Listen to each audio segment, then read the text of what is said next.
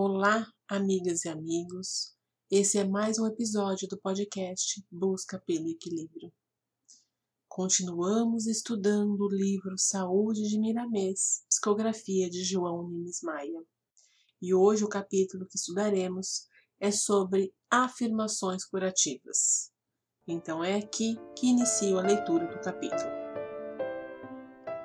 É nosso dever modelar nossos pensamentos com as ideias do Cristo, para que possamos sentir a influência do amor, esse sentimento que liberta a alma na profundidade da consciência.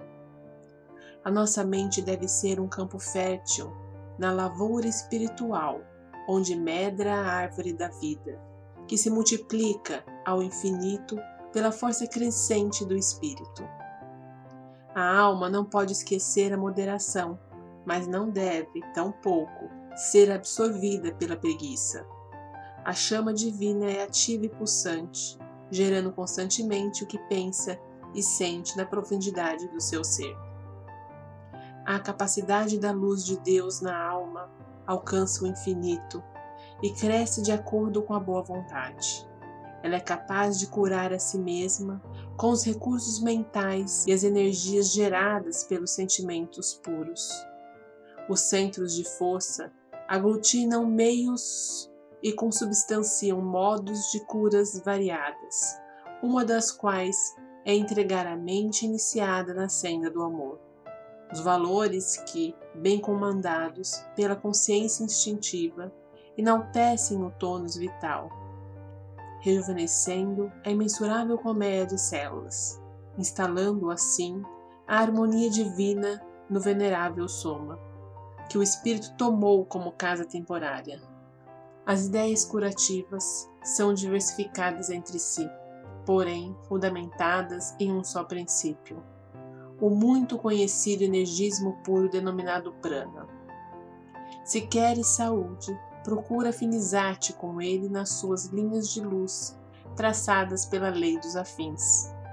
Estás de posse de um grande tesouro, a razão, e dela parte o discernimento que te levará a alcançar a paz. Cultive em tua mente afirmações que garantam a serenidade. Não deixes de encadear assuntos de elevadas condições espirituais. Prepara teus lábios para conversações sadias e procura registrar das tuas companhias apenas o que de melhor venhas a ouvir. Lembra-te de que a seleção com Jesus é fator de cura de todos os males.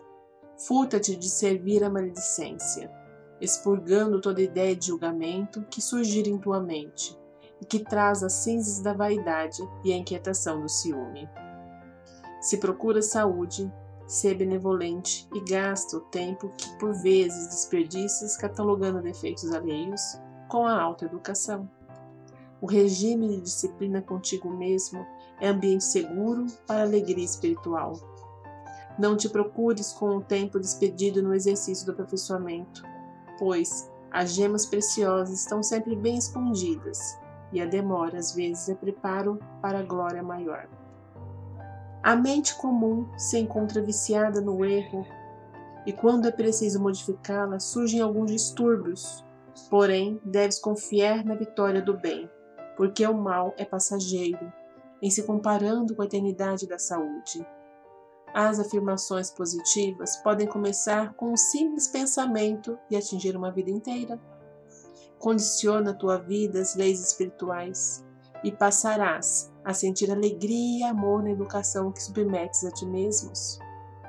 Cada palavra que pronuncias com intenção de ferir ou de interferir na vida de outrem para satisfação do teu orgulho e do teu egoísmo, procurando te colocar melhor do que todos, está predispondo teu mundo interior a variadas enfermidades. Os vícios e hábitos desnecessários são fontes de doenças, e quando partem do campo mental, alcançam com rapidez todas as vestes espirituais e desorientam a alma em todos os seus caminhos deves procurar construir afirmações positivas, porque elas são forças que ajudam a curar. Tem cuidado em tudo o que falares, para que não venhas a ferir o teu corpo, pois a palavra nascida de pensamentos inferiores age como corrosivo na vida que alimenta o mal. E aqui iniciaremos então a reflexão deste capítulo. Como é profunda essas palavras de Miramês, não é mesmo? Vivemos diariamente numa correria danada. Acordamos, tomamos café, levamos filhos à escola, vamos para o trabalho, voltamos. Quando dá tempo, fazemos exercícios, fazemos isso, aquilo. Facilmente nos irritamos, ora com o subordinado, ora com o chefe, e assim vamos vivendo, sem parar, sem nos perceber, sem sentir a presença de Deus junto de nós. Enquanto nosso foco estiver na materialidade da vida, dificilmente nos conectaremos com a espiritualidade.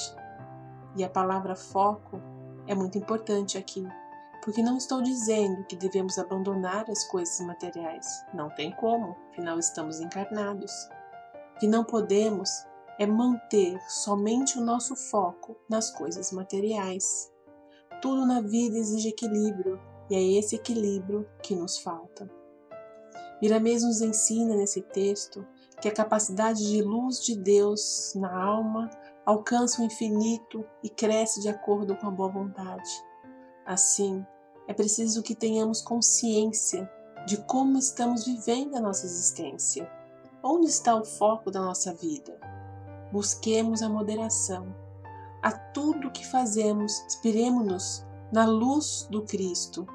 Estejamos atentos aos seus conselhos, intuições, para florar esse sentimento de conexão com o alto precisamos nos conectar com o amor.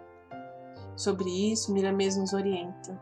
Entregar a nossa mente na senda do amor, que os valores, que bem comandados pela consciência instintiva, enaltecem o tônus vital, rejuvenescendo a imensurável comédia de células.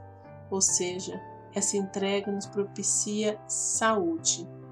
Nos orienta também cultivar afirmações, buscar tratar de assuntos elevados, conversas sadias e evitar o julgamento da vida alheia. No lugar de cuidar da vida dos outros, devemos gastar o nosso tempo com a autoeducação. E complementa explicando que a nossa mente se encontra viciada no erro. Por isso é tão difícil para nós mudarmos de atitude. Insiste nas afirmações positivas para que possamos substituir os pensamentos equivocados, criando um condicionamento mais saudável, sintonizado com o amor, pois os vícios e os hábitos desnecessários são fontes de doenças.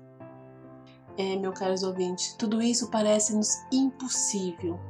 Entretanto, segundo o Livro dos Espíritos, na questão 909, Kardec pergunta: Poderia sempre o homem, pelos seus esforços, vencer as suas más inclinações?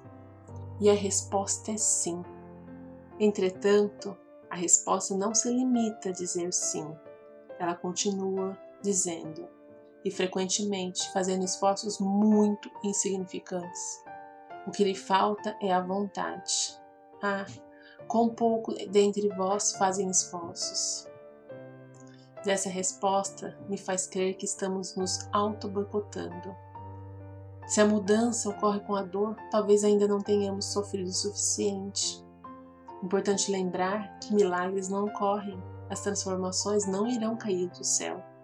Precisamos a cada dia buscar nosso próprio crescimento, olhando para nós, detectando os nossos equívocos e buscando a nossa autoeducação.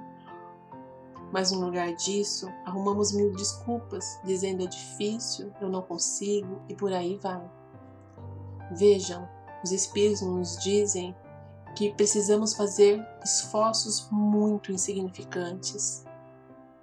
E a questão é: por que essa diferença tão grande daquilo que acreditamos e daquilo que nos orientam? No fundo, penso eu, que a verdade é que nos falta realmente é a vontade. Reflitamos sobre essa questão 909 do Livro dos Espíritos e identifiquemos em nós o que está nos impedindo de crescer. E comecemos agora a substituir as falas, os pensamentos pessimistas por afirmações curativas, por conversas e diálogos mais saudáveis. Esse será um primeiro passo de muitos para nos sintonizarmos com a luz do amor.